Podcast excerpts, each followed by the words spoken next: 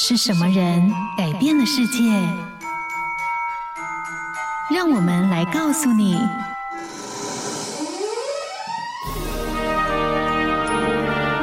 改变世界的一百个人。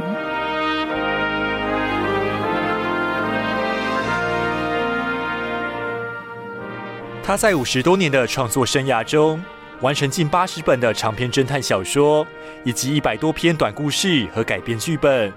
作品如《东方快车谋杀案》《尼罗河谋杀案》等，被改编成影视作品的次数多不胜数。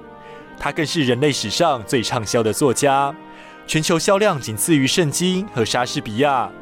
今天我们要来听见的，就是谋杀女王阿加莎·克里斯蒂的故事，听见她无与伦比的逻辑推理。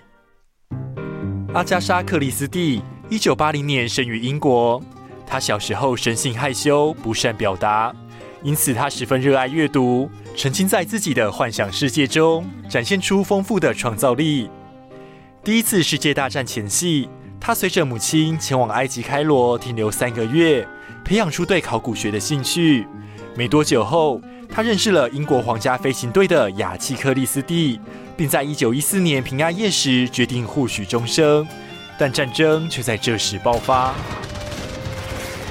在丈夫投入战事的同时，克里斯蒂在英国南部的医院担任志工。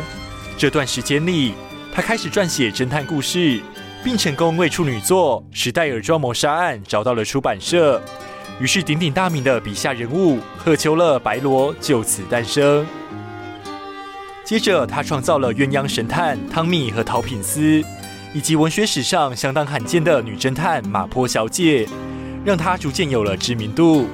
三十五岁时，她陆续经历母亲辞世、丈夫出轨、创作遭遇瓶颈等低潮，让她离奇消失了十一天，引发当时大众媒体的热烈讨论。但她本人却对此事只字不提。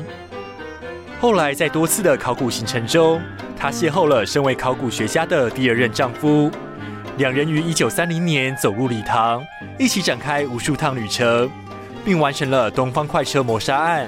尼罗河谋杀案等脍炙人口的经典作品。克里斯蒂十分擅长于描写藏在日常中的冒险，将谋杀案和日常生活的细节紧密相依，处处散落线索，却也完美掩盖。他细致且精确的描绘，让他的作品历久不衰，也让他成为推理小说的不二代名词。听见他们的人生。找到自己的故事。感谢收听今天的《改变世界的一百个人》。